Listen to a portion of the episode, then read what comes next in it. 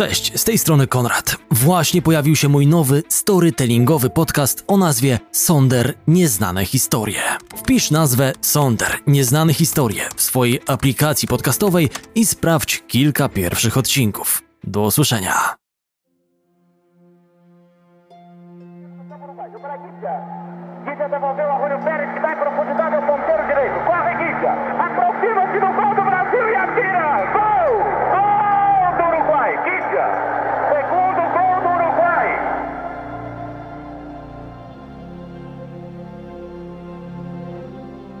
16 lipca 1950 roku. Tego dnia cała Brazylia pogrążyła się w wielkiej rozpaczy. Właśnie wtedy reprezentacja kraju kawy doznała sensacyjnej porażki z rąk Urugwaju, przez co to Urusi, a nie Canarinos zostali pierwszymi powojennymi mistrzami świata w piłce nożnej. Wszystko to na oczach blisko 200 tysięcy kibiców zgromadzonych na stadionie Maracana. Dla niemal wszystkich Brazylijczyków tamten mecz do dziś stanowi najbardziej dotkliwą porażkę w dziejach tamtejszej kadry. Dotkliwszą nawet od pogromu, który ponad 60 lat później zafundowali im Niemcy w półfinale mundialu w 2014 roku. Zresztą, jeśli chcecie dowiedzieć się czegoś więcej o tamtej potyczce, to odsyłam do jednego z moich pierwszych podcastów, który dotyczy właśnie tamtego słynnego meczu. Meczu, po którym płakała cała Brazylia, a do legendy przeszła historia o pewnym niespełna dziesięcioletnim chłopcu, który na widok zapłakanego ojca, zdruzgotanego porażką reprezentacji, obiecał mu, że kiedyś zdobędzie dla niego Puchar Świata. Tamtym chłopcem był wielki Pele, który w przyszłości spełnił daną tacie obietnicę po trzykroć. Przy okazji odsyłam również do podcastu traktującego o jednym z największych piłkarzy w dziejach. Kompletnie inaczej na tę bolesną porażkę zareagował pewien nastolatek mieszkający w malutkiej miejscowości, która znajdowała się kilkadziesiąt kilometrów od Rio de Janeiro. Manuel, bo tak miał na imię chłopak, kompletnie zapomniał, że tego dnia miał się odbyć jakiś mecz reprezentacji. Piłką interesował się powierzchownie. Uwielbiał w nią grać, ale oglądanie meczów czy słuchanie transmisji radiowych nudziło go. Postanowił więc wybrać się na ryby, a gdy powrócił do rodzinnego Pau Grande, zobaczył, że niemal całe miasteczko zalane jest łzami. Gdy dowiedział się, że wszystko to przez porażkę piłkarskiej reprezentacji, popłukał się tylko wymownie w czoło. Któż normalny płakałby z powodu przegranego meczu? Futbol był po to, by sprawiać radość. Wynik był sprawą drugorzędną. Manuel miał w nosie, że Canarinos stracili szansę na tytuł. Nazajutrz już nawet o tym nie pamiętał. O wiele ważniejsze było dla niego łowienie ryb, polowanie, picie i podrywanie dziewcząt. Dwóch młodych chłopców, dwie skrajne reakcje. Aż dziw bierze, że 8 lat po Maracanazo, jak nazywany jest mecz Brazylii z Urugwajem z 1950 roku, to właśnie tamten nastolatek, który wykazał się tak lekceważącym, wręcz impertynenckim stosunkiem do wydarzenia, które spowodowało traumę u jego rodaków, stanowi obok wspomnianego Pele największe objawienie mistrzostw, na których Brazylijczycy sięgnęli po swój pierwszy, wymarzony tytuł Mistrzów Globu. W 1962 roku Garincha, bo pod takim pseudonimem występował Manuel, niemalże w pojedynkę pociągnął Canarinos do tytułu numer dwa, będąc największą gwiazdą mistrzostw rozgrywanych w Chile. Cóż, nim jednak zacząłem opowiadać wam o Garinczy, wspomniałem o Pele, co ma w pewnym sensie wymiar symboliczny. Chociaż zasługi Garinch dla brazylijskiej piłki wcale nie są o wiele mniejsze niż te, które przypisuje się Pelemu, Manuel niemal całe życie znajdował się w cieniu sławniejszego kolegi.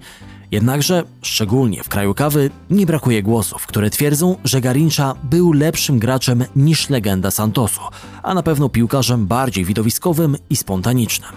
Był uosobieniem brazylijskiej duszy na boisku. Jednocześnie całe życie zachował w sobie osobowość tamtego nastolatka, który miał w nosie porażkę z Urugwajem. Liczył się tylko seks, picie, zabawa i radosny futbol. dokładnie w tej kolejności. Choć z czasem picie zastąpiło seks na pierwszym miejscu. Poznajcie historię Garinczy, nieco zakurzonej dziś gwiazdy i jednego z najlepszych piłkarzy swoich czasów, a być może jednego z najlepszych w całej historii naszej ukochanej dyscypliny. Dzień dobry moi drodzy, nazywam się Konrad Szymański, a to jest podcast Historie z boiska. Zachęcam Was do zaobserwowania mnie na Spotify oraz na YouTubie, a także do zostawienia tam zasięgowej łapki w górę. Bardzo dziękuję za wsparcie. Historie z boiska. Ciekawsza strona futbolu.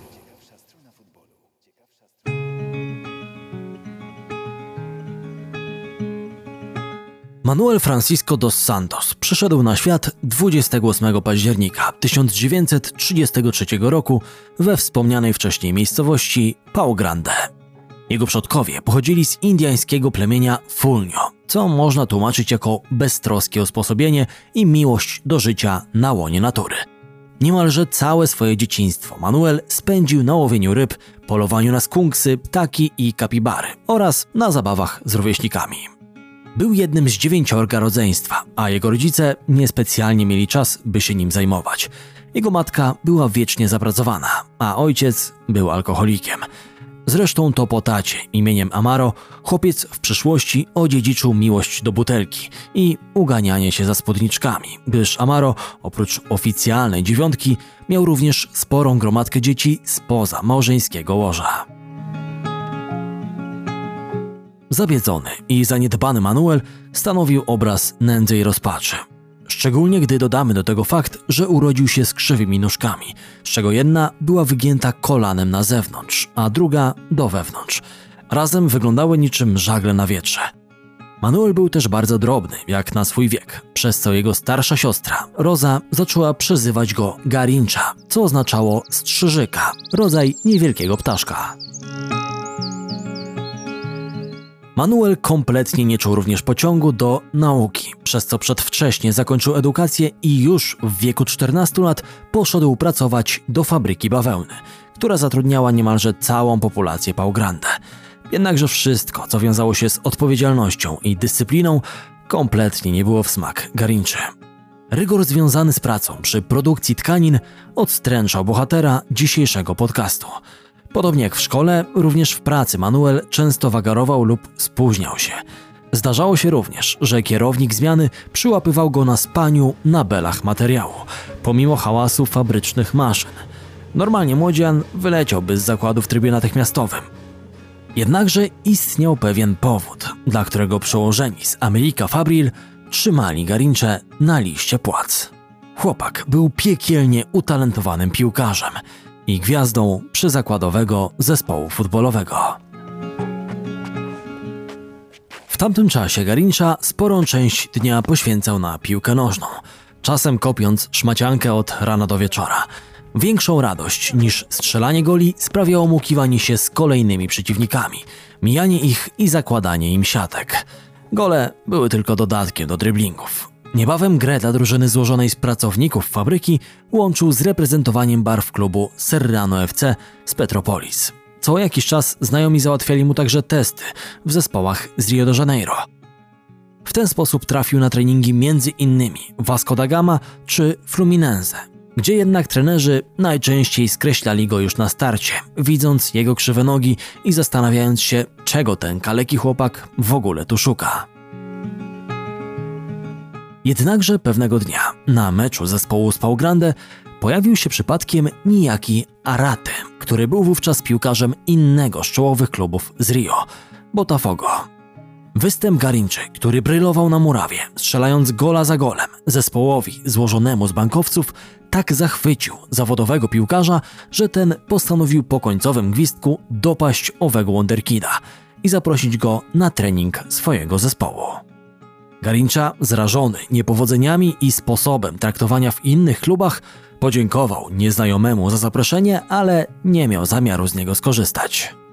Arat był jednak pod takim wrażeniem występu nastolatka, że regularnie suszył głowę włodarzom Botafogo i opowiadał im o nieoszlifowanym diamencie kopiącym szmacianą piłkę gdzieś na prowincji. Minął jednak ponad rok, nim działacze Botafogo, chyba bardziej dla świętego spokoju niż z czystej ciekawości, postanowili pojechać do Pau Grande i sprawdzić na własne oczy, ile jest prawdy w tym, co mówi Arate. Wkrótce przekonali się, że opowieści ich zawodnika to nie są żadne majaki szaleńca. Biegający po klepisku chłopak faktycznie poruszał się, jakby urodził się z piłką przy nodze. Tym samym Garincha po raz drugi został zaproszony na trening ekipy z Rio, a słyszący tę rozmowę działacze z Pau Grande zapewnili, że dopilnują, ażeby chłopak faktycznie dotarł na miejsce. Kilka dni później Garincha wziął udział w treningu drużyny juniorów, by już po jednych zajęciach zostać zaproszonym do gry z seniorami. Gdy zawodowcy trenujący w zespole Botafogo zobaczyli go po raz pierwszy, nie mógł na nich wywrzeć dobrego wrażenia. Ich wzrok przykuły jego zakrzywione nogi.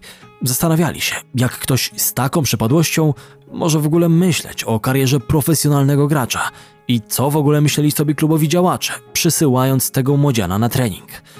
Ich wątpliwości zostały jednak rozwiane już po kilkunastu minutach zajęć.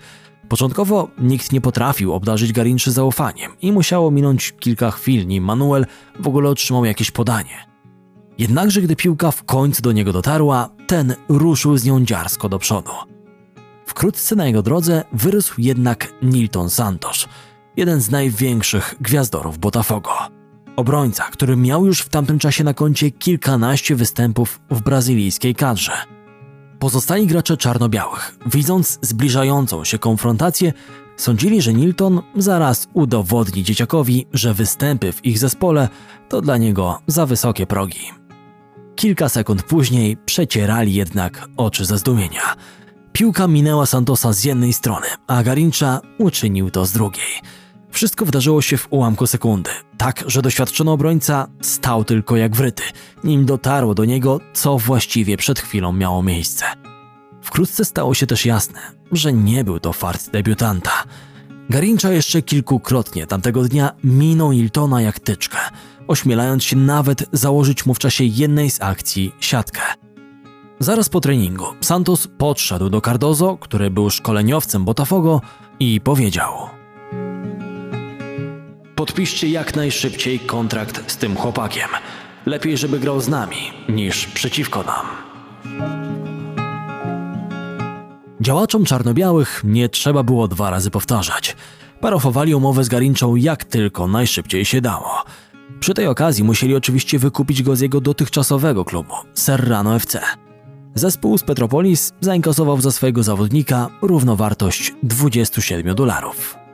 Wkrótce Manuel został również przebadany przez sztab medyczny Botafogo.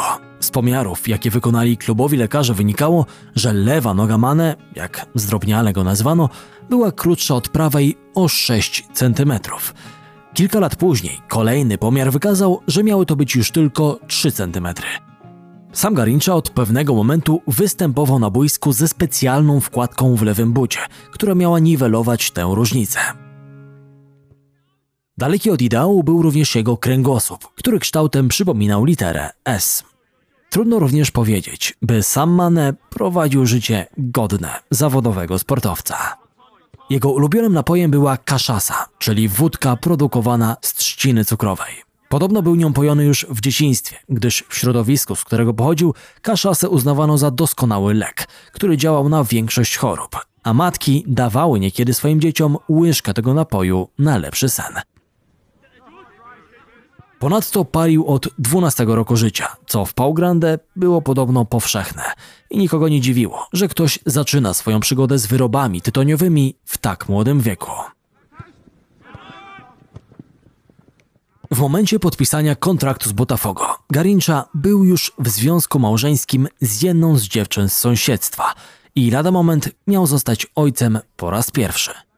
W zasadzie to właśnie ciąża Nair Marquez, czyli jego pierwszej żony, była powodem, przez który ojciec zmusił go do tego, by ten stanął na ślubnym kobiercu. Ze wspomnianą Nair doczekał się w sumie ósemki dzieci, które okazały się być samymi dziewczynkami. Niepohamowany popęd seksualny Manuela i żeniaczka z musu powodowały jednak, że Garincha, mówiąc delikatnie, nie był wzorem wierności małżeńskiej. Już na początku swojej przygody z Botafogo sprowadził do Rio inną z dziewczyn z Pau Grande, którą uczynił swoją kochanką i utrzymanką.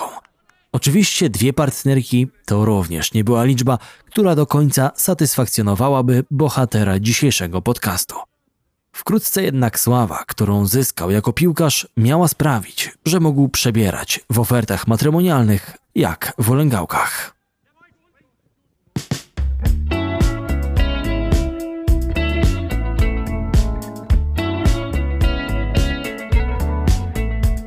Mane błysnął swoim geniuszem już w pierwszym oficjalnym meczu, który rozegrał dla czarno-białych. 19 lipca 1953 roku, jeszcze w 60 minucie ligowego meczu, Botafogo przegrywało 1 do 2 z zespołem o nazwie Bon Sucesso.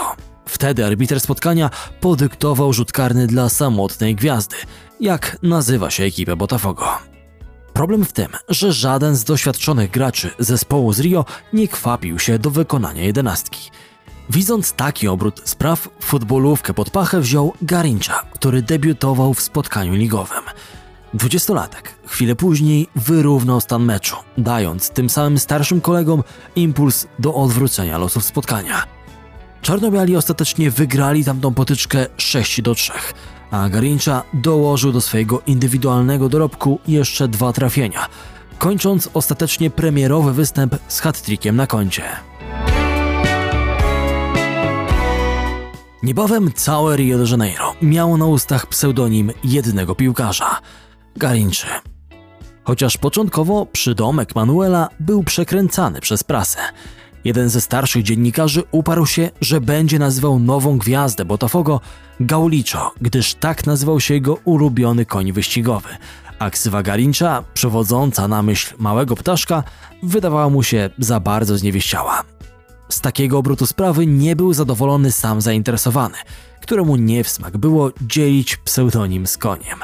Na ratunek przybył mu inny z dziennikarzy, blisko związany z Botafogo, który wkrótce przeprowadził wywiad z Mane i zamieścił go w jednej z bardziej poczytnych lokalnych gazet. Tytuł nie pozostawiał żadnych złudzeń. Mam na imię Manuel i nazywają mnie Garincha. Czytelnicy nie mogli mieć już żadnych wątpliwości. Swoim debiutanckim sezonie w barwach samotnej gwiazdy Garincha popisał się zdobyciem 20 goli w 26 meczach rozgrywanych w ramach Ligi Stanowej. Warto dodać, że Liga Stanowa była wówczas najważniejsza dla brazylijskich zespołów. Ówczesne możliwości logistyczne nie pozwalały na rozgrywanie ogólnokrajowej ligi w tak rozległym państwie jak Brazylia, dlatego kraj Gawy był podzielony na ligi stanowe – Dodatkowo rozgrywano w ich przerwie liczne turnieje, jak na przykład turniej Rio São Paulo, który pozwalał konfrontować zespoły z dwóch najważniejszych metropolii. Liga Ogólnokrajowa z prawdziwego zdarzenia wystartowała w Brazylii dopiero w 1971 roku Jednakże, jak wielu z Was pewnie doskonale się orientuje, ligi stanowe są rozgrywane w największym kraju Ameryki Południowej do dziś, co ma miejsce w przerwie pomiędzy kolejnymi sezonami brazylijskiej Serie A. Dzisiejszy bohater z miejsca stał się postacią, która najbardziej przykuwała uwagę kibiców Botafogo – Fani przychodzili na trybuny stadionów, by podziwiać czystą radość i pasję, którą odznaczał się styl gry ich nowego idola. Garincha czuł się na murawach aren najlepszych ekip w kraju, tak samo swobodnie jak wcześniej na klepiskach zespołów amatorskich, które mierzyły się z fabryczną drużyną z Grande. Uwielbiał dryblować, a jego umiejętności w tym elemencie potrafiły zapierać dech w piersiach – bezustannie szarżował prawym skrzydłem, mijając kolejnych rywali, którzy często skołowani lądowali na tyłku. Ci, którzy zdołali się utrzymać na nogach, padali ofiarą zabawy uskutecznianej przez Manę, który często zatrzymywał się z piłką i czekał, aż obrońca zdoła go dogonić, by mógł po raz kolejny go przetryblować. Istna piłkarska korrida.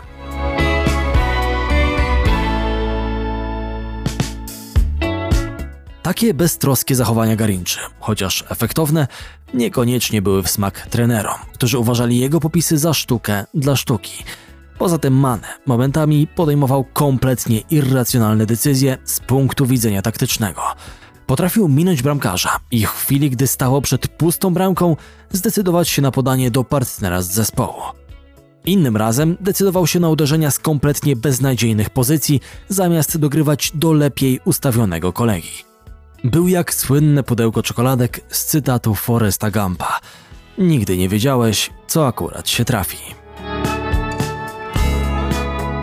Manuel był piłkarskim diamentem, ale przekazywanie mu jakichkolwiek wskazówek taktycznych mijało się z celem. I tak na boisku zawsze robił co chciał. Jego koledzy z zespołu mówili po latach, że kiedy Botafogo czy reprezentacja Brazylii miały odprawy taktyczne, Garincha był wysyłany do innego pokoju, by pograć sobie w tym czasie w ping-ponga. I tak niczego by z nich nie zapamiętał. Mimo to już na samym początku swojej kariery działał na wyobraźnię kibiców i środowiska piłkarskiego. Przed Mistrzostwami Świata w 1954 roku znalazł się w szerokiej kadrze Canarinos, chociaż na sam turniej jeszcze nie pojechał. Uznano go za gracza za mało doświadczonego i jeszcze nie w pełni ukształtowanego. Sądzono, że z biegiem lat nabierze ogłady taktycznej. Jednakże ci, którzy tak myśleli, oczywiście się mylili. Sęk w tym, że boiskowa nieprzewidywalność Garinczy stanowiła w o wiele większym stopniu jego zaletę, aniżeli wadę. Na debiut w kadrze narodowej Mane musiał poczekać jeszcze rok. Po raz pierwszy w kanarkowych barwach zagrał 18 września 1955 roku w spotkaniu z Chile. Jego sława powoli zaczynała wylewać się poza Brazylię. Miały na to również wpływ zagraniczne tournée w wykonaniu Botafogo. Takie interkontynentalne wojaże brazylijskich drużyn, które podczas owych eskapad rozgrywały końską dawkę spotkań towarzyskich, były w tamtych czasach powszechnym sposobem na zasilenie klubowej kasy. Po serii spotkań rozegranych w Italii, Garinczą zainteresował się na poważnie Juventus, który wcześniej zakontraktował jego kolegę z drużyny, Dino. Jednakże o ile Bianconerich było stać, by wysupłać 50 tysięcy dolarów na napastnika Botafogo, o tyle za swojego prawoskrzydłowego Brazylijczycy zawołali trzy razy tyle. Dla Juve była to cena zaporowa. Stara dama zrezygnowała z dalszych negocjacji, przynajmniej na jakiś czas. Renoma Garinszy w kraju rosła. W 1957 roku wraz z kolegami mógł świętować swoje pierwsze mistrzostwo stanowe. W tym samym roku znalazł się w składzie Brazylii na Copa America, gdzie jednak Canarinos musieli uznać wyższość Argentyny w spotkaniu finałowym. O ile jednak w Botafogo Mane był niekwestionowaną gwiazdą, o tyle jego pozycja w reprezentacji wcale nie była taka pewna – przed Mistrzostwami Świata w Szwecji w 1958 roku pewniakiem do gry na prawym skrzydle był Julinho, który w tamtym czasie reprezentował barwy Fiorentiny. Sam fakt, że trenerzy chcieli go powołać, pomimo tego, że występował poza granicami Brazylii, świadczył o jego specjalnym statusie. W tamtych czasach zawodnik, który opuszczał kraj kawy i udawał się zarobić pieniądze do Europy, niejako wykluczał się z gry w kanarkowych barwach. Jednakże Julinho sam zrezygnował z udziału w mundialu, argumentując swoją decyzję tym, że nie byłby uczciwy wobec kolegów, którzy wywalczyli awans w eliminacjach, w których jego zabrakło. Być może gdyby nie ta zaskakująca decyzja zawodnika Violi, Garincha do Szwecji w ogóle by nie pojechał. Julinho nie był jedynym rywalem do gry w pierwszym składzie. Man nie mógł być również pewny swojej pozycji ze względu na obecność w kadrze gracza Flamengo, Joela, i faktycznie, to właśnie ten zawodnik zagrał w dwóch pierwszych spotkaniach, jakie Brazylia rozegrała w Szwecji. Garincha nie pojawił się na murawie ani w wygranym 3 do 0 meczu z Austrią, ani w zremisowanym bezbramkowo starciu z Anglikami. Sztab trenerski z selekcjonerem Vicente Feolą na czele uznał, że Mane jest zbyt mało zdyscyplinowany taktycznie jak na potyczkę z Austriakami. Nie pasował również do planu opracowanego na mecz z synami Albionu. W dodatku psycholog, który pojechał wraz z kadrą Canarinos na zgrupowanie, poddał wszystkich zawodników rozmaitym testom, mającym sprawdzić między innymi ich inteligencję, motorykę czy odporność na stres. Garincha był piłkarzem, który uzyskał jeden z najniższych wyników w łącznym podsumowaniu tych sprawdzianów. Szczególnie blado wypadł w teście IQ. Psycholog uznał zatem, że gracz Botafogo nieszczególnie przyda się w reprezentacji w walce o tytuł mistrzowski. Jednakże przed decydującym o awansie z grupy starciem z ekipą ZSRR, Feola postanowił kierować się swoim instynktem trenerskim, a nie podpowiedziami człowieka, który nie miał nic wspólnego z futbolem. I dobrze, bo gdyby posłuchał podpowiedzi psychologa, to w pojedynku z Sowietami zabrakłoby nie tylko Garinczy, ale również Pelego, który także wypadł dość miernie w czasie wspomnianych testów. Jeszcze przed przyjazdem do Szwecji Mane wziął udział w sparingu kadry, która zmierzyła się z zespołem Fiorentiny. Garincza w czasie tamtego meczu nie tylko przyćmił Jolinio, który grał w barwach włoskiego zespołu, ale strzelił też jednego ze swoich najsłynniejszych goli. Brazylijski prawoskrzydłowy najpierw przedryblował całą linię obrony Violi, by na końcu minąć golkipera rywali, zaczekać na jednego z powracających defensorów, okiwać go po raz drugi i wbiec do bramki ekipy z Florencji.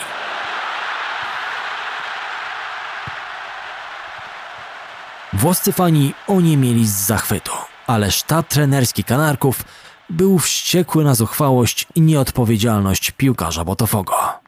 Był to dla nich kolejny sygnał, który podpowiadał im, że man na boisku jest kompletnie przewidywalny i nie można darzyć go pełnym zaufaniem.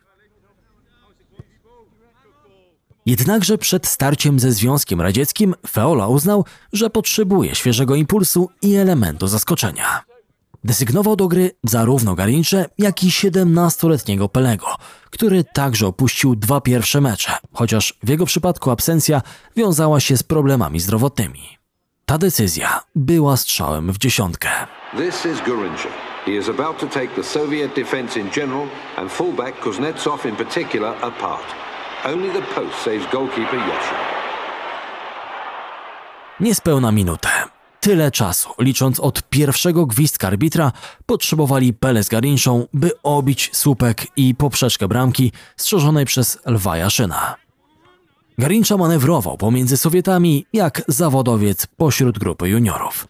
W trzeciej minucie gry było 1 do 0 dla Brazylii. Strzelcem gola Wawa. To również ten piłkarz ustalił wynik spotkania w 65 minucie meczu. Now he links up with Garincha and Vava makes it 2-0 with his own second goal of the game. Brazylijczycy awansowali do ćwierćfinału, a piłkarska Europa zachwyciła się świeżym duetem graczy Kanarków. Legendarny francuski dziennikarz Gabriel Ano określił pierwsze 180 sekund pojedynku Brazylii z ZSRR jako trzy najwspanialsze minuty w historii futbolu. Inni dziennikarze dziwili się, że trener Feola wystawił Garinczy do gry dopiero w trzecim meczu. Mane tak zachwycił szwedzkich kibiców, że jedna z miejscowych gazet napisała Gratulacje Göteborg, w czwartek znów będziecie mogli zobaczyć Garincze. Sam Manuel skwitował swój występ jednym krótkim zdaniem. Byłem bardzo spragniony gry.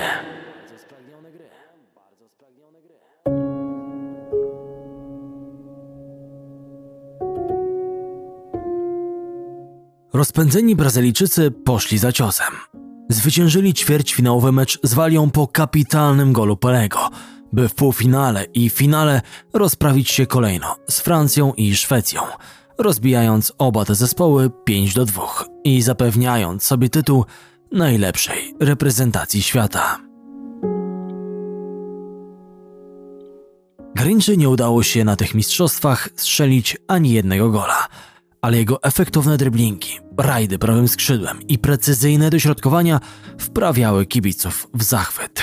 Piłkarz Botafogo został nieco zepchnięty w cień przez występ nastoletniego Pelego, który pomimo tego, że podobnie jak Garincza opuścił pierwsze dwa mecze czempionatu, zdążył ustrzelić w Szwecji 6 goli i zostać wicekrólem strzelców.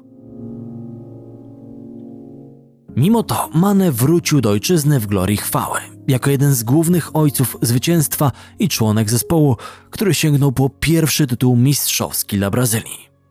Po tych wydarzeniach jego sława wzrosła jeszcze bardziej. W gazetach ukazywały się artykuły opisujące jego beztroskie życie w Pau Grande, przedstawiające go jako prostego chłopaka z prowincji, który spędza czas na wędkowaniu, polowaniach i zabawie z rodziną oraz przyjaciółmi. Prawda jednak nie była do końca tak sierankowa. Mane faktycznie był beztroskim i wiecznie roztargnionym wesołkiem, ale jednocześnie jego naiwne podejście do życia często generowało kolejne problemy. Już w tamtym czasie zaczynał nadużywać alkoholu, przez to często opuszczał treningi. Czasami zapadał się pod ziemię na kilka dni i działacze Botafogo musieli jechać po niego do Pau Grande, by przywlec go kompletnie pijanego do Rio i przypilnować, by wrócił do normalnego reżimu treningowego. Garincha również na potęgę zdradzał swoją żonę. Na zgrupowaniach wymykał się z hoteli, by odwiedzać miejscowe agencje towarzyskie, chociaż był tak znany, że o powodzeniu kobiet nie musiał się szczególnie martwić. W czasie tournée Botafogo po Szwecji zostawił po sobie pamiątkę w postaci syna, którego zmajstrował miejscowej dziewczynie. Jego infantylny styl bycia był też wykorzystywany przez innych. Botafogo podsuwało mu do przedłużenia kontrakty in blanco, w których kwota zarobków była wpisywana dopiero po podpisaniu ich przez Manuela. Przez to Garincha przez wiele lat zarabiał mniej niż piłkarze, którzy mogli poszczycić się o wiele mniejszymi umiejętnościami od niego. Ten nie zaprzątał sobie głowy czytaniem urzędowych świstków. W ogóle rzadko zaprzątał sobie głowę czytaniem. Chyba, że były to komiksy. Jeśli chodzi o pisanie, to najlepiej wychodził mu własny podpis. Był dzieciakiem w skórze dorosłego mężczyzny. Piotrusiem Panem, naiwnie pojmującym świat. To objawiało się także na boisku, lecz tam wzbudzało sympatię kibiców. Garincha rzadko faulował i nie wdawał się w pyskówki z arbitrami, ani w utarczki z rywalami. To on rozpropagował gest fair play, polegający na wybiciu piłki na aut, gdy na murawie leżał kontuzjowany rywal. Zrobił to po raz pierwszy w 1960 roku, w czasie meczu Botafogo z Fluminense. W późniejszym czasie takie zagranie doczekało się swojej nazwy – gest Garinczy. To zachowanie pokazywało dobitnie, że Mane nie zależało na wygrywaniu za wszelką cenę. Dla niego liczyła się dobra zabawa i efektowna gra. Jego mało sportowy tryb życia sprawił, że krótko po mundialu w 1958 roku Manuel zaczął tyć, co wiązało się z obniżką formy i czasowym odsunięciem go od gry w reprezentacji. Przez to opuścił innymi prestiżowy mecz Brazylii z Anglią. W tamtym czasie jego problemy zaczęły się nawarstwiać i nie chodziło tylko o kwestie stricte sportowe. Pewnego dnia Mane, pijany w sztok, potrącił autem własnego ojca i próbował zbiec z miejsca wypadku. Afera ta została jednak wyciszona i uniknięto wybuchu potężnego skandalu. Aczkolwiek jazda Garinczy samochodem pod wpływem alkoholu miała go jeszcze w przyszłości wpędzić w olbrzymie kłopoty. Wkrótce jego forma piłkarska zaczęła ponownie rosnąć. Niebawem znów zaczęło niego dopytywać kluby z Europy, a Real Madryt miał za niego zaoferować 250 tysięcy dolarów. Chciwi działacze Botafogo przekalkulowali sobie jednak, że zatrzymanie Garinczy w składzie i eksploatowanie go na potęgę w meczach towarzyskich i pokazowych, podczas których kibice z odległych zakątków Brazylii i z zagranicy mieli słono płacić za oglądanie popisów jednego z najlepszych graczy na świecie, może opłacić im się bardziej, aniżeli sprzedaż swojej największej gwiazdy. W latach 1961-62 był motorem napędowym czarno-białych, którzy dwa lata z rzędu sięgnęli po mistrzostwo stanu Guanabara. W tamtym czasie obok Garinczy w zespole Samotnej Gwiazdy występowały też inne wielkie nazwiska ówczesnej brazylijskiej piłki, takie jak Amarildo, Didi czy Mario Zagallo. Ci sami gracze mieli się wraz z nim udać w czerwcu 1962 roku do Chile i postarać się o drugie z rzędu zwycięstwo w finale Mistrzostw Świata. Jak się wkrótce okazało, podobnie jak to miało miejsce w Botafogo, to Garincha miał być silnikiem napędowym Canarinos i dać tam jeden z najlepszych indywidualnych występów w dziejach światowego czempionatu.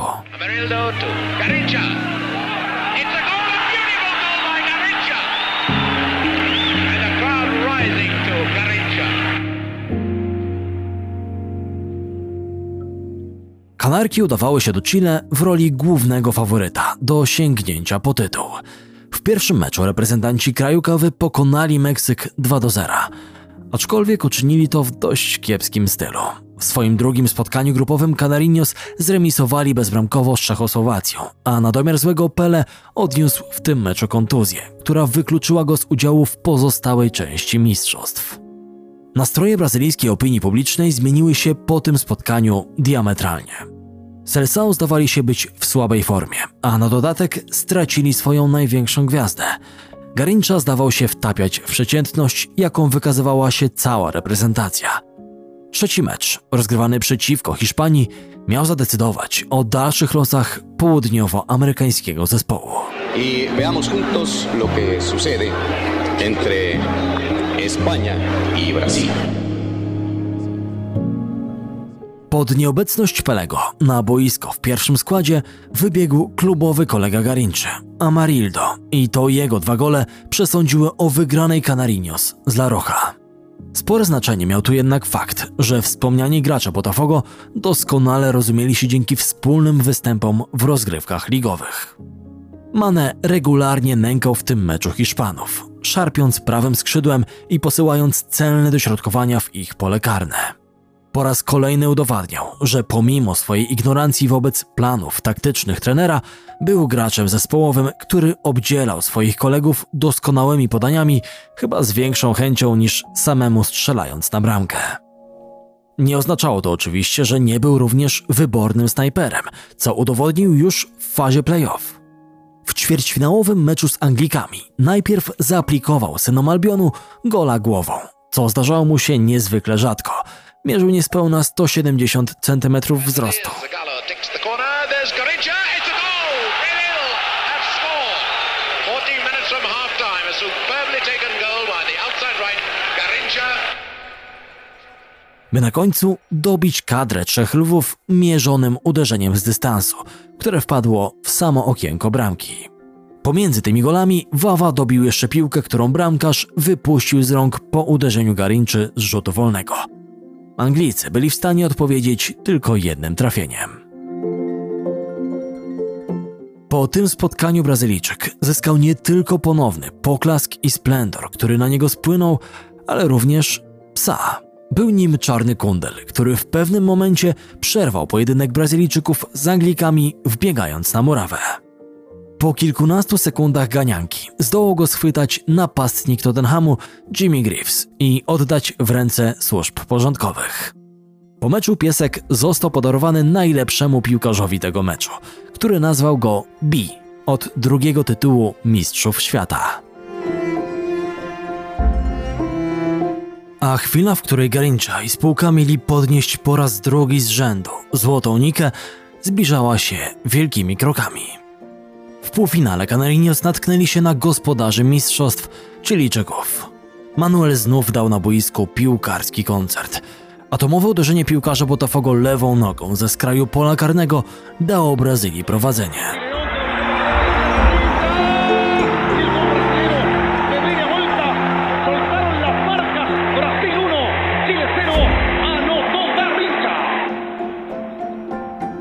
Mane podwyższył je, kiedy zdobył swojego drugiego gola głową na tych mistrzostwach, wykorzystując dośrodkowanie z rzutu rożnego.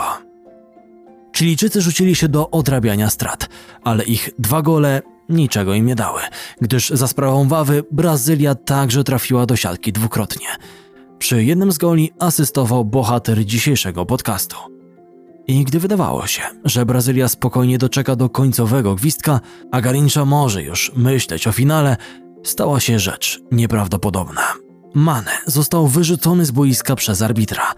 Piłkarz, który był zaprzeczeniem boiskowego bandytyzmu, musiał udać się przedwcześnie do szatni. Wszystko przez kopnięcie chilijskiego piłkarza Eladio Rojasa w tyłek. Był to jednak ze strony Manuela akt dezaprobaty wobec ciągłych prowokacji, kopniaków i innych brutalnych zagrań, których padał ofiarą przez cały mecz. Brazylia wstrzymała oddech. W finale Canarinos mieli zmierzyć się ponownie z Czechosłowacją. Absencja Garinczy znacznie redukowałaby ich szanse na sięgnięcie po drugi tytuł. Brazylijscy oficjale rozpoczęli zatem krucjatę, która miała na celu przywrócenie Gwiazdora do gry w najważniejszym meczu turnieju. Między innymi przekupiono arbitra liniowego spotkania pomiędzy Chile i Brazylią, fundując mu natychmiastową wycieczkę do Paryża, tak by ten nie pojawił się na posiedzeniu Komisji Dyscyplinarnej FIFA. Arbiter główny zeznał na owym posiedzeniu, że nie widział dobrze incydentu i posiłkował się podpowiedzią bocznego. W związku z tym komisja, której nie w smak byłby triumf w finale zespołu z bloku komunistycznego, zezwoliła Garinczy na udział w decydującym spotkaniu.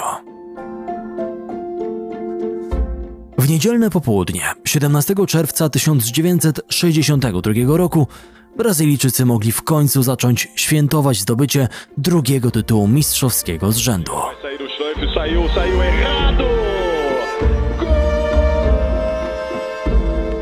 Seleção zwyciężyli Czechosłowaków 3 do 1. Tym razem Garincza nie zdołał strzelić gola, ale jego ciągłe tańce z piłką odbierały rywalowi chęci do gry. Brazylia nie miała wątpliwości. To krzywonogi skrzydłowy poprowadził kadrę narodową do ostatecznego triumfu. Wielu ekspertów stawia występ Manego na chilijskim mundialu obok popisu Maradony na World Cup 86, uważając je za najlepsze indywidualne pokazy umiejętności w historii światowego czempionatu. Historie z boiska. Ciekawsza strona futbolu.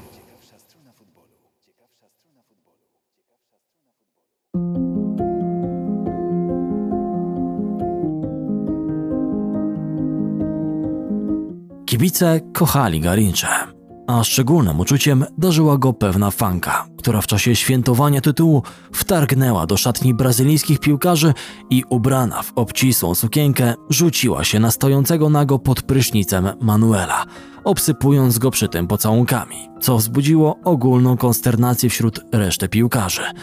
Ową fanką była piosenkarka Elza Soares, jedyna prawdziwa miłość Garinczy i kobieta, która sprawiła, że zaznał on w swoim życiu niemal tyle samo miłości, co nienawiści.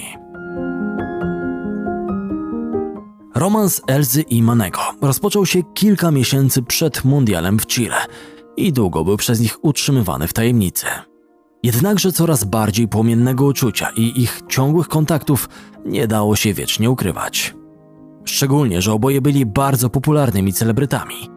Wiadomość o ich związku nie rozpaliła jednak wyobraźni milionów fanów. Wręcz przeciwnie, wzbudziła ogólną nienawiść.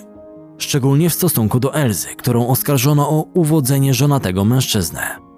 Problem w tym, że małżeństwo Garinczy z Nair Marquez od dawna było podtrzymywane tylko przez dokumenty podpisane przez nich w dniu ślubu. Mane co prawda spłodził z Nair osiem córek, ale przy okazji sypiał z tabunem innych kobiet. Strzała Amora przeszyła jego serce dopiero, gdy poznał Elzę. Opinia publiczna natomiast wyobrażała sobie jego związek z pierwszą żoną jako idyliczną bajkę w rajskiej wiosce, poza cywilizacją, gdzie mieszkali w domku z gromadką dzieci. Eliza Soares natomiast jawiła im się jako córka szatana, która przybyła zburzyć ten ład. Jednakże domowi Manego w Pau Grande bliżej było do zaniedbanych, patologicznych faweli Rio niż do ogrodów Edenu.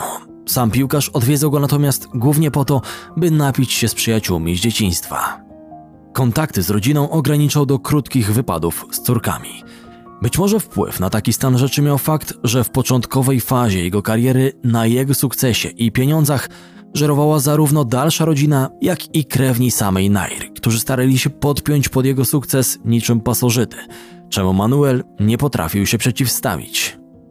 Gdyby tego było mało, wkrótce forma sportowa Garinczy znów zaczęła pikować. I miał to być trend, którego Mane nie zdoła już nigdy odwrócić. Duży wpływ na to miał pogarszający się stan kolan piłkarza Botafogo. Mane cierpiał na artrozę, a procesy zwyrodnieniowe przyspieszał fakt, że jego kolana były zdeformowane. Garincha potrzebował coraz dłuższego okresu odpoczynku, gdyż jego kolana puchły po meczach z powodu zbierającego się w nich płynu. Wkrótce doszło do tego, że nie był w stanie zagrać dwóch spotkań w pełnym wymiarze czasowym tydzień po tygodniu. Nim to jednak nastąpiło, zdołał jeszcze kilka razy zachwycić kibiców. Tak było chociażby w czasie pokazowego meczu Botafogo z Milionariusz Bogota, kiedy to Garincha pojedynkował się przy linii bocznej z jednym z obrońców tego klubu, który raz za razem padał na murawę po zwodach Brazylijczyka, lecz wciąż wstawał i starał się odebrać mu piłkę. W pewnym momencie obaj gracze wyszli poza linię boczną, lecz arbiter nie użył gwizdka, by nie przerywać tego pasjonującego pojedynku. Zagwizdał dopiero, gdy obaj rywale zaczęli zbliżać się do trybun. Po tej akcji skołowany i zrezygnowany obrońca natychmiast poprosił trenera o zmianę. Za ostatni wielki mecz Garinczy uważa się natomiast pojedynek Botafogo z Flamengo, który decydował o mistrzostwie stanowym w 1962 roku. Para Garrincha, invade a.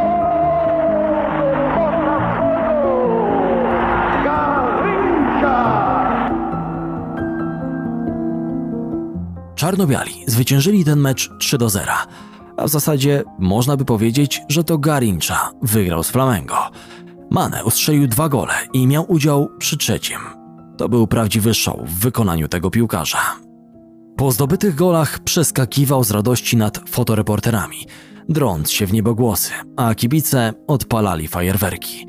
Ostatniego gola zdobył uderzając piłkę nożycami. Był bohaterem Rio. Tłum zniósł go z boiska na swoich ramionach. Któż by wtedy przypuszczał, że było to swoiste pożegnanie króla futbolu? Uma equipe que tem conjunto, que tem o incentivo da torcida e que tem ainda Garrincha, tem tudo para ser campeão. W tamtym czasie zęby na transfer Garinczy ostrzyły sobie nadal kluby z Europy. Podchody znów robił Juventus. Zainteresowanie wykazywała też AS Roma. Ale działacze Botafogo ciągle nie byli skłonni się go pozbywać, chociaż Garincha coraz częściej zaczynał popadać z nimi w konflikty. Głównie za sprawą Elzy, która kazała walczyć mu w klubowych biurach o wyższe wynagrodzenie. Włodarzy samotnej gwiazdy coraz częściej irytowały jednak alkoholowe ekscesy ich gracza, wywołane przez niego skandale, a wkrótce także fakt, że znacząco obniżył loty. Czarę goryczy przelał fakt, że gdy Garincha w końcu pozwolił zoperować sobie kolana, zrobił to u lekarza, który był odpowiedzialny za opiekę medyczną w zespole America FC, co zdenerwowało działaczy Botafogo. Mane co prawda mógł ich udobruchać dobrą grą, ale jego rekonwalescencja po zabiegu nie przebiegała zgodnie z planem. Lekkoduszny piłkarz nie stawiał się na ćwiczeniach rehabilitacyjnych, nie dbał o zdrową dietę, która przyspieszyłaby proces gojenia i pił na potęgę. Pił, bo jego organizm nie potrafił już inaczej funkcjonować. Jeśli Manuel po przebudzeniu nie wypił trzech kolejek kaszasy, jego ręce trzęsły się jak galareta. Nałóg zaczynał całkowicie przejmować nad nim kontrolę. Garincha zaczynał spadać z piedestału. Kibice złożyczyli jemu i Elzie. Para dostawała telefony z pogróżkami. Ich dom był obrzucany kamieniami, a nawet stali się ofiarami napadu, który miał na celu ich przestraszyć. Konflikt pomiędzy Garinczą i Botafogo narastał. W dodatku piłkarz po rozwodzie z pierwszą żoną utracił znaczną część swojego majątku, którego zrzekł się na jej rzecz.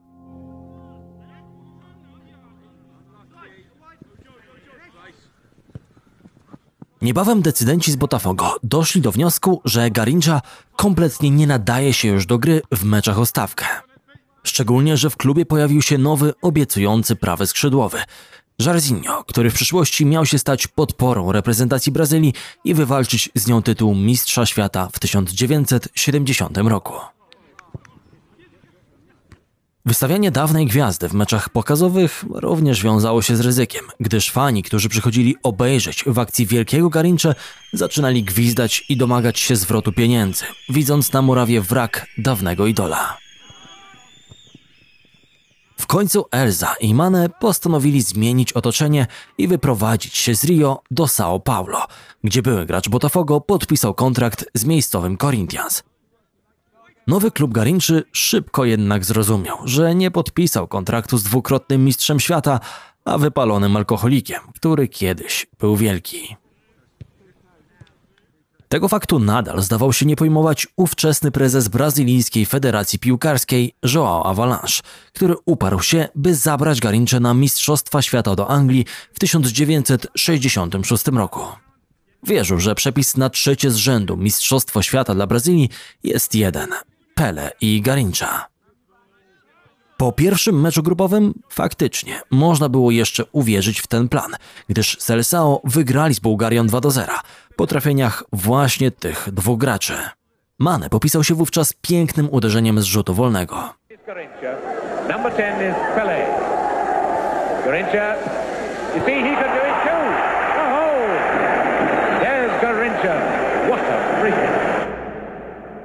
Był to jego ostatni gol w narodowych barwach. Były to także przysłowiowe, miłe złego początki.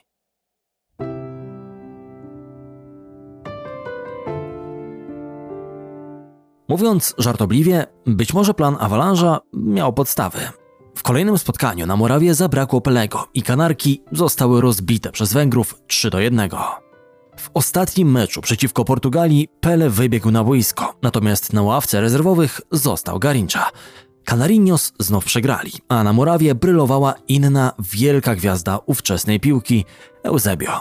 Mistrzowie świata wrócili do domu już po fazie grupowej. Spotkanie z Madziarami było 50. meczem Manego w narodowych barwach. Po tym starciu jego reprezentacyjny licznik stanął na wieki. Trafienie w pojedynku z Bułgarami było jego 12 bramką dla Seleção. Co ciekawe, potyczka z Węgrami to jedyny przegrany mecz Garinczy w kadrze. Poza tym z nim w składzie triumfowali 43 razy i sześciokrotnie remisowali. Imponujący wynik. Jednakże, gdy na Morawie równocześnie znajdowali się Pele i Garincha, Brazylia nigdy nie znalazła pogromcy. Wkrótce dobiegła końca także przygoda Garinczy z Corinthians. Bohater dzisiejszego podcastu wrócił do Rio i starał się znaleźć nowy klub. Botafogo pozwoliło mu potrenować dla podtrzymania formy, ale nie miało zamiaru go zatrudniać. Przez to piłkarz popadał w coraz większe tarapaty finansowe i niemal trafił do więzienia z powodu niezapłaconych alimentów. Uratowała go bezzwrotna pożyczka, którą otrzymał od jednego ze swoich przyjaciół. Pomocną dłoń w końcu wyciągnęło Flamengo, które zatrudniło go dzięki wstawiennictwu jego kolegów z boiska. Zanim jednak 35-letni już piłkarz mógł wybiec na murawę, musiał spędzić wiele tygodni na treningach, które miały go doprowadzić do formy godnej sportowca. Początkowo Garincha przejawiał spory zapał w przygotowaniach do ponowienia kariery. Przestał pić, stosował dietę i sumiennie wykonywał ćwiczenia fizyczne. Zgubił ponad 10 kg nadwagi i pokazał się z niezłej strony w debiutanckim spotkaniu w barwach nowej drużyny. Ale gdy wydawało się, że wszystko wraca na dobre tory, cała jego etyka pracy runęła jak domek z kart. W czasie jednego z zagranicznych tournée Flamengo dwukrotny mistrz świata zaczął wymykać się do burdeli, obżerał się na potęgę i pił w ukryciu przed trenerami. Dla wszystkich stało się jasne, że dalsza próba reanimacji jego kariery mija się z celem. Garincha był skończony jako piłkarz, a droga, którą obrał, kazała się zastanowić, czy to wszystko nie skończy się kompletną autodestrukcją. Jeszcze zanim skończył swoją przygodę z Flamengo, spadł na niego kolejny bolesny cios. Będąc pod wpływem alkoholu, spowodował wypadek samochodowy, w którym zginęła matka Elzy Soares, podróżująca wraz z nim na miejscu pasażera. Manuel uniknął odpowiedzialności karnej, ale tamten dzień kompletnie pogrążył go w depresji, która doprowadziła go następnie do nieudanej próby samobójczej. By znów uciec przed problemami, Elza wyprowadziła się wraz z Garinczą do Włoch, gdzie miała zamiar rozkręcić swoją karierę piosenkarską w Europie. Przy okazji Mane miał znaleźć sobie w Italii nowy klub. Jeszcze u schyłku kariery w Botafogo, Inter, Milan i Juventus chciały wystosować wspólną ofertę kupna Garinczy. Dwukrotny mistrz świata miał spędzić po roku w każdym z tych klubów, tak by wszystkie trzy mogły się pochwalić tym, że w ich barwach występował sam Mane Garincha. Botafogo po raz kolejny nie doszło z Włochami do porozumienia. Teraz kluby z Półwyspu Apińskiego miały swój dawny obiekt westchnień na wyciągnięcie ręki i żaden z nich nawet nie pokwapił się, by zaproponować mu kontrakt. Pomocną dłoń wyciągnęła do niego ojczyzna, proponując mu rolę pewnego rodzaju maskotki, która miała pokazywać się na międzynarodowych targach i stanowić atrakcję brazylijskiego stoiska, zachwalając przy tym rodzime produkty. Piłkarz nie potrafił jednak utrzymać na dłużej i tego stanowiska, rzadko kiedy zjawiając się na danych imprezach, a gdy już to robił, przekonywał klientów o wyższości kaszasy nad brazylijską kawą. Plan podboju Europy nie wypalił także w przypadku Elzy, która wraz z mężem powróciła do ojczyzny na tarczy. Wkrótce Brazylia zaczęła się dowiadywać o druzgocących kłopotach swojego dawnego idola. Nienawiść do niego i Elzy zaczęła być zastępowana przez żal i współczucie. Dawny bohater Muraw, który miał kolejnych rywali w pełnym biegu, jak pachołki, stał się żałosnym alkoholikiem bez grosza przy duszy.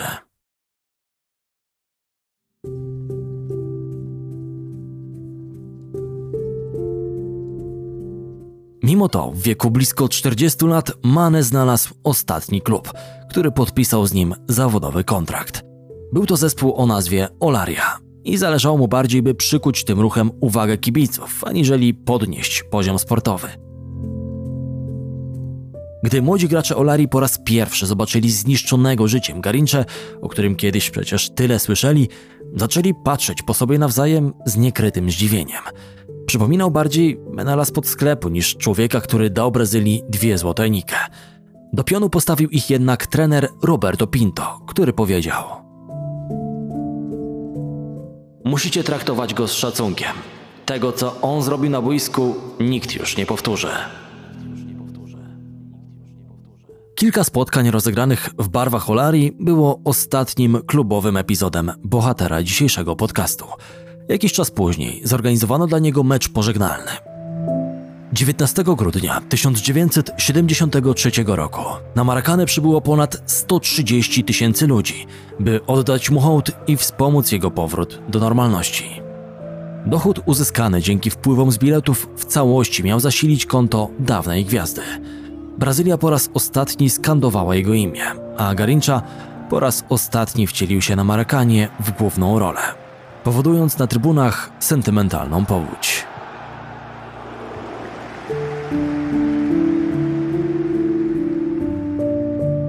Powrót do normalności nie był jednak możliwy. Manuel nadal miewał stany depresyjne i był pogrążony w głębokim alkoholizmie, który wymagał leczenia. Dodatku pieniądze nigdy się go nie trzymały i nieudane inwestycje oraz długi niemal w całości pochłonęły kasę, którą zarobił dzięki meczowi pożegnalnemu. Niegdyś prawdziwy okaz siły witalnej i wiecznie nienasycony kochanek stracił nawet zapał do sypialnianych igraszek, a narastająca w nim frustracja pchała go do agresji wobec Elzy. Zawodnik, który praktycznie nigdy nie faulował, piłkarz, który zasłynął z gestu fair play, na koniec okazał się damskim bokserem. W końcu nawet kobieta, która darzyła go prawdziwą miłością, nie wytrzymała i zostawiła go pogrążonego w samotności. Ostatnie lata jego życia to skazana na porażkę walka o wyjście z alkoholizmu. Aczkolwiek była to głównie walka przyjaciół Garinczy, którzy starali się wyciągnąć do niego pomocną dłoń. On wydawał się nią niezainteresowany. Co rusz lądował na szpitalnym oddziale, cierpiąc na delirium tremens i doprowadzając swój organizm do totalnego wyniszczenia. Gdy na początku lat 80. jedna ze szkół samby namówiła go na udział w paradzie karnawałowej, ukazał się cień wielkiego mistrza z dawnych lat. Garincha nie miał nawet sił stać na platformie i zdawało się, że nie do końca rozumiał, co się wokół niego dzieje.